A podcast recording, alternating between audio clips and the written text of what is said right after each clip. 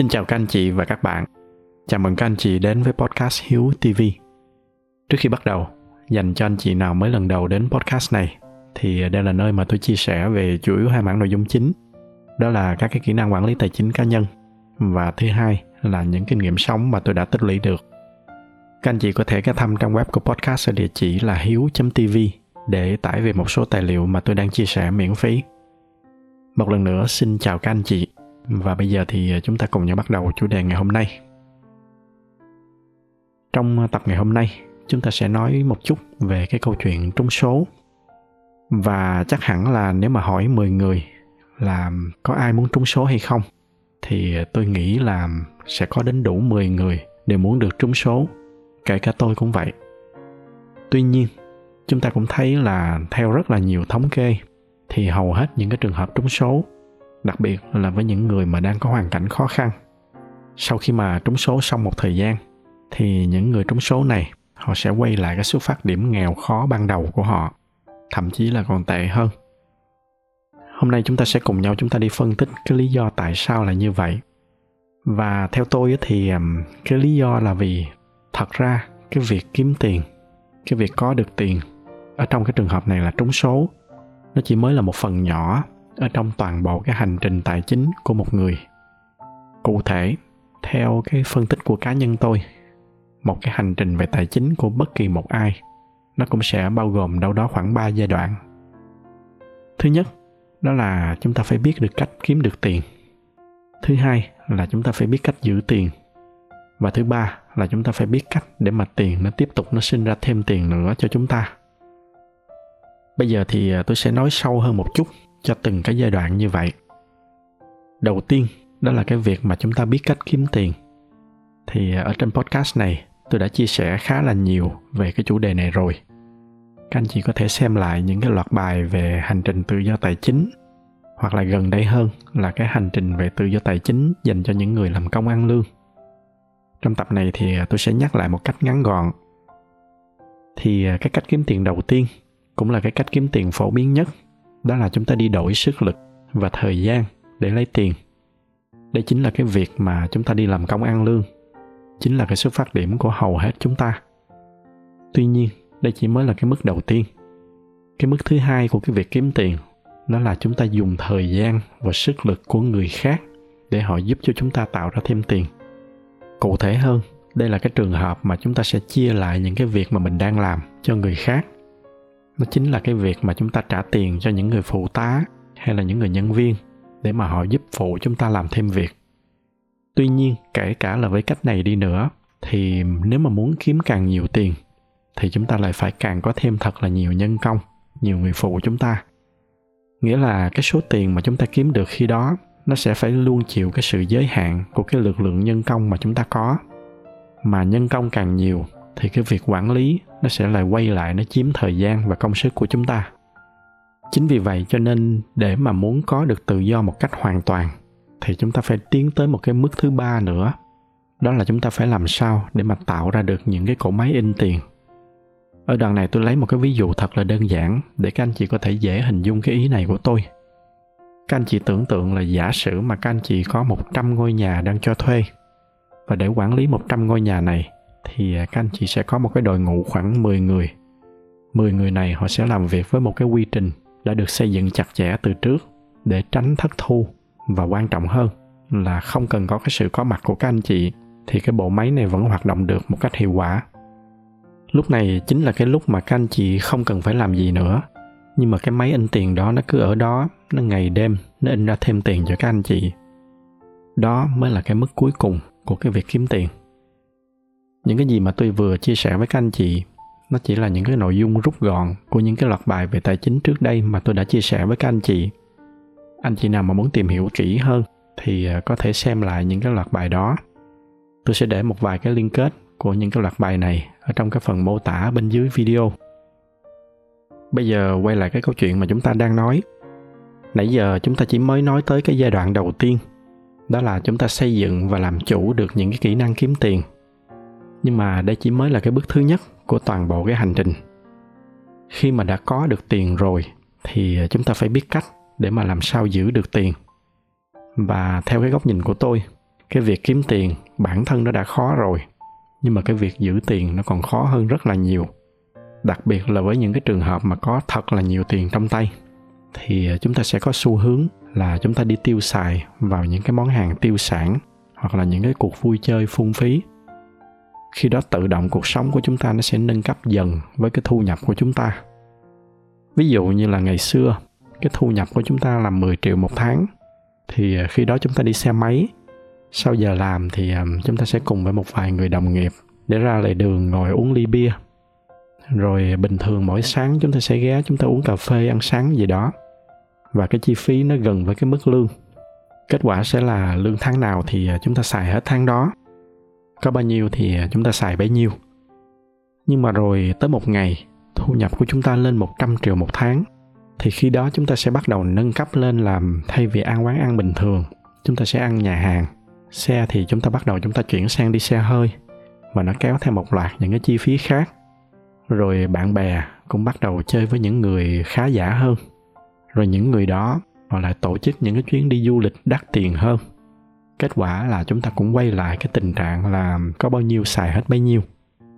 Rồi xa hơn một bước nữa, giả sử là bây giờ chúng ta làm được một tỷ một tháng đi nữa, thì cũng với cái đà như vậy, lúc đó chúng ta bắt đầu chúng ta kéo theo những cái mối quan hệ cao cấp hơn, xa xỉ hơn. Đi xe thì chúng ta cũng xài xe sang hơn. Thậm chí là bắt đầu nghĩ tới những cái như là du thuyền hay là siêu xe. Rồi đi du lịch thì phải ở những cái khách sạn như là 5 sao hay là 6 sao để rồi cái kết quả nó vẫn lại là làm được bao nhiêu thì à, xài hết bấy nhiêu. Và cái việc mà làm được bao nhiêu, xài hết bấy nhiêu này, nó gần như là một cái bản năng tự nhiên của tất cả chúng ta. Nếu mà chúng ta không có được một cái phương pháp để mà khắc chế, mà chúng ta cứ để nó phát triển tự nhiên, thì gần như là chắc chắn ai trong chúng ta cũng sẽ luôn ở trong cái tình trạng là cái mức tiêu xài nó sẽ tăng dần theo cái mức thu nhập. Rồi cái kết quả thì nó mãi mãi luôn là làm được bao nhiêu thì xài hết bấy nhiêu ở trong cái loạt bài về tự do tài chính thì tôi đã có chia sẻ với các anh chị về cái cách xây dựng những cái nguyên tắc chi tiêu. Cụ thể là chúng ta phải làm sao chúng ta đảo ngược lại cái quá trình tiêu xài và tích lũy. Thay vì là trước đây làm được bao nhiêu thì chúng ta xài, xong rồi cuối tháng dư được bấy nhiêu, chúng ta mới để vào tích lũy. Thì à, bây giờ chúng ta sẽ đảo ngược lại cái quy trình đó. Chúng ta sẽ bằng cách nào đó chúng ta tính toán ra được những cái chi tiêu cố định của mình là bao nhiêu rồi khi mà có tiền vô, ngay lập tức chúng ta ngắt cái phần tích lũy chúng ta để sang một bên. Còn lại bao nhiêu thì chúng ta mới xài ở trong cái phần còn lại. Nghĩa là nói một cách ngắn gọn là trước đây là chúng ta xài bao nhiêu, còn dư bao nhiêu thì chúng ta để dành. Còn bây giờ thì chúng ta để dành trước, còn lại bao nhiêu chúng ta mới xài. Và đó cũng chỉ mới là một cái kỹ năng trong rất là nhiều những cái kỹ năng giữ tiền khác. Những cái kỹ năng này tôi cũng đã có chia sẻ khá là nhiều ở trong những cái tập trước đây ở trên podcast này rồi, có được những cái kỹ năng này thì nó mới đảm bảo là tiền nằm ở trong túi chúng ta, nó sẽ luôn luôn an toàn. Tới đây thì chúng ta đã có được một loạt những cái kỹ năng kiếm tiền và quan trọng hơn là kiếm được tiền rồi, chúng ta cũng đã có một loạt những cái kỹ năng để giữ được tiền.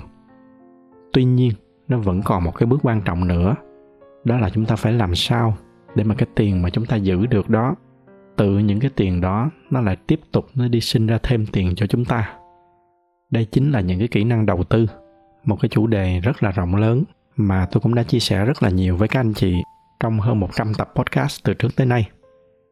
Đầu tư thì có vô vàng cách để đầu tư.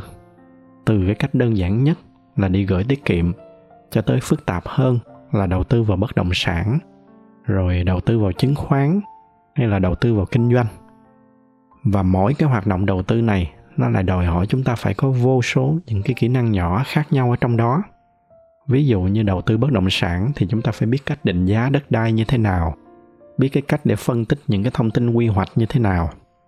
Đầu tư chứng khoán thì chúng ta phải am hiểu về cái cách phân tích mô hình kinh doanh ra sao, cái cách để mà phân tích kinh tế vĩ mô, rồi cái cách để đọc những cái báo cáo tài chính.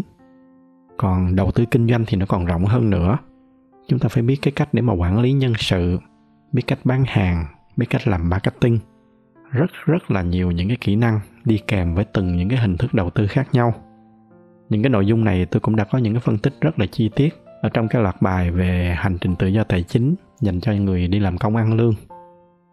Và như các anh chị thấy đó, mỗi cái hình thức đầu tư nó sẽ đi kèm với rất là nhiều những cái kỹ năng mà nó đòi hỏi chúng ta phải có nhưng mà bắt buộc là chúng ta phải có được những cái kỹ năng đầu tư này. Nó mới đảm bảo được là ngoài cái việc giữ được tiền, thì bên cạnh đó cái tiền ở trong túi chúng ta, nó sẽ càng ngày nó càng sinh sôi nảy nở nhiều hơn. Bây giờ thì à, chúng ta cùng nhau chúng ta nhìn lại cái câu hỏi ban đầu. Lý do vì sao mà với những người trúng số, đặc biệt là những người đang có hoàn cảnh khó khăn, thì sau một thời gian, thường là họ sẽ quay trở lại cái mốc ban đầu khó khăn của họ thậm chí là còn tệ hơn cái mốc ban đầu. Những cái câu chuyện này thì nó có rất là nhiều, các anh chị có thể dễ dàng search ở trên google. Có rất là nhiều bài báo về những cái trường hợp như vậy. Và trong những cái bài báo đó, có rất là nhiều người từng trúng số, họ nói là cái việc trúng số thật ra là nó còn làm cho họ khổ hơn. Và họ ước gì họ đừng có trúng số. Và sau khi mà đã qua những cái phân tích ở bên trên của tôi về những cái kỹ năng về quản lý tài chính thì à, các anh chị có thể thấy là cái lý do nó khá là rõ ràng. Đó là với những cái người trúng số này thì họ gần như họ không có bất kỳ cái kỹ năng nào ở trong một loạt những cái kỹ năng mà chúng ta vừa liệt kê ra lúc nãy. Đa số những cái trường hợp khi mà trúng số thì đều là đang ở cái mức đầu tiên của cái giai đoạn kiếm tiền. Cụ thể là khi đó họ vẫn đang đi đổi sức lực và thời gian để đi kiếm tiền, chứ họ còn chưa qua được những cái mức thứ hai hay là thứ ba của cái giai đoạn kiếm tiền nữa nghĩa là kể cả ở cái giai đoạn kiếm tiền là cái giai đoạn đầu tiên, thì họ vẫn chưa có đủ những cái kỹ năng nâng cao ở trong cái giai đoạn đầu tiên này. Còn với cái giai đoạn thứ hai là cái giai đoạn giữ tiền, thì những cái kỹ năng về quản lý tài chính của họ đều rất là ít hoặc thậm chí là không có. Và hiển nhiên là ở cái giai đoạn đầu tư thì họ lại càng không có bất kỳ một cái kỹ năng nào. Và với cái việc có rất là ít thậm chí là trong nhiều trường hợp là hoàn toàn không có bất kỳ một cái kỹ năng nào trong cái việc là kiếm tiền, rồi quản lý tiền và làm chủ được đồng tiền. Vậy mà bây giờ bỗng nhiên là họ có trong tay một cái số tiền rất là lớn. Ở việt nam thì có thể là hàng chục hoặc là hàng trăm tỷ. Ở nước ngoài thì là hàng chục hoặc là hàng trăm triệu đô. Thì hiển nhiên là với một cái nền tảng như vậy, giống như là tự nhiên họ có một cái nhà cao tầng, nhưng mà họ lại không có một cái nền móng gì cả lúc đó họ sẽ có cái suy nghĩ là, ủa, bây giờ với cái số tiền quá là lớn như vậy, cái số tiền nó gần như là vô hạn như vậy, thì mình sợ gì mà mình không phải tiêu xài thỏa thích để bù cho những cái ngày cực khổ trước đây? Từ đó thì họ bắt đầu họ mặc sức họ mua sắm, rồi họ lao vào những cái hoạt động tiệc tùng. Họ chi tiêu phung phí, họ mang tiền họ đi vung khắp nơi cho bất kỳ ai mà họ thích, bất kể là thân quen hay là sơ sài. Và từ những cái cách tiêu xài như vậy tự động càng ngày xung quanh họ sẽ càng nhiều những cái người mà đến với họ chỉ vì tiền. Người ta lợi dụng họ. Và cái vòng xoáy đó nó sẽ càng ngày nó kéo họ xuống sâu hơn. Họ càng ngày họ sẽ càng chi tiêu bạc mạng hơn. Và hiển nhiên là với cái nền tảng ban đầu như vừa nói, thì họ cũng không có biết cách để mà tái đầu tư. Một phần vì họ không có kỹ năng, nhưng mà một phần khác là bởi vì họ cũng không còn thời gian đâu để mà đi tìm hiểu những cái khía cạnh đó thời gian của họ lúc đó đã dành hết cho những cái cuộc vui rồi. Thêm cái lý do nữa là họ càng ngày càng quen với cái việc là không làm việc. Họ luôn nghĩ là tiền mình đã quá nhiều rồi, mình làm chi cho cực nữa. Cứ chơi cho nó sướng. Rồi từ từ với những cái cách sống đó, họ mất dần đi những cái kỹ năng duy nhất mà họ có lúc đó. Chính là cái kỹ năng làm việc để mà kiếm tiền ở cái mức một mà lúc nãy chúng ta vừa nói, là những cái nghề nghiệp mà họ đang có lúc đó nghĩa là ở cái giai đoạn này, xét về góc độ kỹ năng là họ hoàn toàn không còn bất kỳ cái kỹ năng nào nữa. Họ chỉ ăn xài và sống bằng cái số tiền mà họ đã trúng số được. Và như cái câu nói mà ông bà ta vẫn thường hay nói, ăn xài kiểu đó thì núi nó cũng lỡ và chắc chắn núi nó sẽ lỡ cái số tiền thì nó càng ngày càng ít đi, mà nó không có được thêm vào. Đặc biệt là với cái tốc độ tiêu xài càng ngày càng nhanh của họ thì tới một lúc nào đó số tiền nó sẽ hết. Và khi mà cái số tiền đó nó hết, cái bi kịch đó là họ vẫn không thể dừng ngay lại được. Họ vẫn còn cái quán tính của cái việc tiêu xài phung phí kia. Thế là họ bắt đầu họ mượn tiền để mà tiếp tục duy trì cái lối sống kia. Và dần dần họ bước qua cái mốc âm. Cái số âm nó sẽ càng ngày càng lớn, nghĩa là cái số nợ càng ngày nó càng cao. Tới một lúc đường cùng rồi thì họ sẽ phải khất nợ rồi thậm chí là trốn nợ, hoặc là bắt đầu đâm đầu vào những cái hoạt động cờ bạc, hoặc là làm giàu nhanh để cố vẫy vùng thoát ra khỏi những cái nợ nần đó. Mà kết cục của những cái việc này thì chắc là các anh chị cũng có thể dễ dàng đoán được. Đó là cái lý do vì sao mà với những người trúng số, sau một thời gian thì không phải là họ chỉ quay về với tay trắng, mà đa số trường hợp là họ còn về tệ hơn cả cái mức xuất phát điểm trước khi mà trúng số nữa. Nợ nần thậm chí là tù tội. Những cái người mà xung xoe xung quanh họ khi mà họ có nhiều tiền, thì những người đó là những người bỏ chạy đầu tiên rồi. Nếu mà may mắn thì còn lại những người thân, những người mà thực sự thương họ. Những người đó sẽ ở lại gồng gánh cho họ. Và rồi họ thì sẽ sống với một loạt những cái ân hận. Đó chính là cái lý do vì sao mà rất là nhiều người trúng số. Họ nói là họ ước gì mình đã không trúng số. Và cái câu chuyện trúng số ở đây nó chỉ là một ví dụ thôi. Cái việc trúng số ở trong ví dụ này, nó cũng tương đương với rất là nhiều những cái hoạt động làm giàu nhanh trong thời gian qua ở nước ta. Từ những cái như là lan đột biến cho tới mấy cái tiền điện tử, rồi forex, phái sinh hay là đòn bẩy này kia. Như tôi đã nói rất là nhiều lần, thường thì hiếm có ai có thể giàu được từ những cái hoạt động làm giàu nhanh đó. Nhưng mà qua cái bài ngày hôm nay các anh chị còn thấy thêm một cái góc nhìn nữa. Đó là kể cả là có nằm ở trong cái nhóm rất là nhỏ, là giàu được từ những cái hoạt động đó đi nữa. Thì các anh chị có thể thấy là cái việc làm giàu nhanh đó, nó cũng không khác gì với cái việc trúng số ở trong cái tập ngày hôm nay của chúng ta. Và cái kết quả của cái việc mà giàu lên được mà nó lại không có một cái nền tảng như vậy. Qua những cái chia sẻ của tôi ngày hôm nay, các anh chị cũng có thể thấy được là thường nó sẽ không mang lại một cái kết quả gì tốt đẹp hết đó là lý do vì sao mà tôi chọn cái tiêu đề cho tập ngày hôm nay. Đó là chúng ta có chắc là mình đã sẵn sàng giàu hay chưa?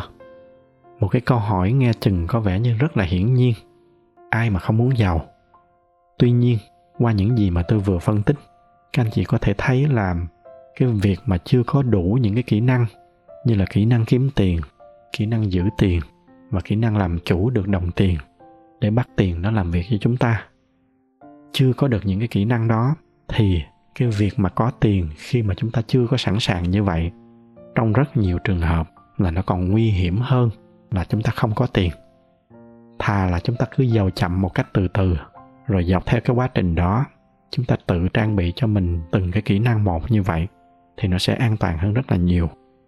Cái đồng tiền mà do chính chúng ta kiếm được một cách khó khăn, bằng mồ hôi, bằng nước mắt, nó sẽ là cái đồng tiền mà chúng ta rất là trân trọng và ít nhất là ở trong cái trường hợp đó, chúng ta sẽ phải suy nghĩ hai lần, ba lần trước khi mà chúng ta phung phí nó. Và cái cách đó mới là cái cách an toàn để mà chúng ta đi lên từ từ. Chúng ta hãy trang bị cho mình thật là nhiều những cái kỹ năng về quản lý tài chính để đảm bảo là khi nào mà chúng ta giàu rồi á, thì lúc đó chúng ta cũng đã sẵn sàng để giàu rồi. Lúc đó chúng ta đã có đầy đủ hết những cái kỹ năng rồi đó, nó mới chính là cái con đường để giàu một cách bền vững nhất. Và đó cũng là cái thông điệp chính mà tôi muốn chia sẻ với các anh chị ở trong cái bài nói chuyện ngày hôm nay. Nếu mà thấy những cái nội dung này là hữu ích, thì nhờ các anh chị chia sẻ thêm cho bạn bè và người thân của mình. Ngoài ra thì à, như thường lệ, bởi vì cái giải thuật của youtube, họ ưu tiên cho những video có nhiều like. Cho nên nếu mà thích video này, thì à, nhờ các anh chị bấm thêm vào cái nút like để giúp cho podcast của chúng ta có nhiều người biết hơn nữa. Xin cảm ơn sự theo dõi của các anh chị và chúc các anh chị có một buổi tối cuối tuần bình yên.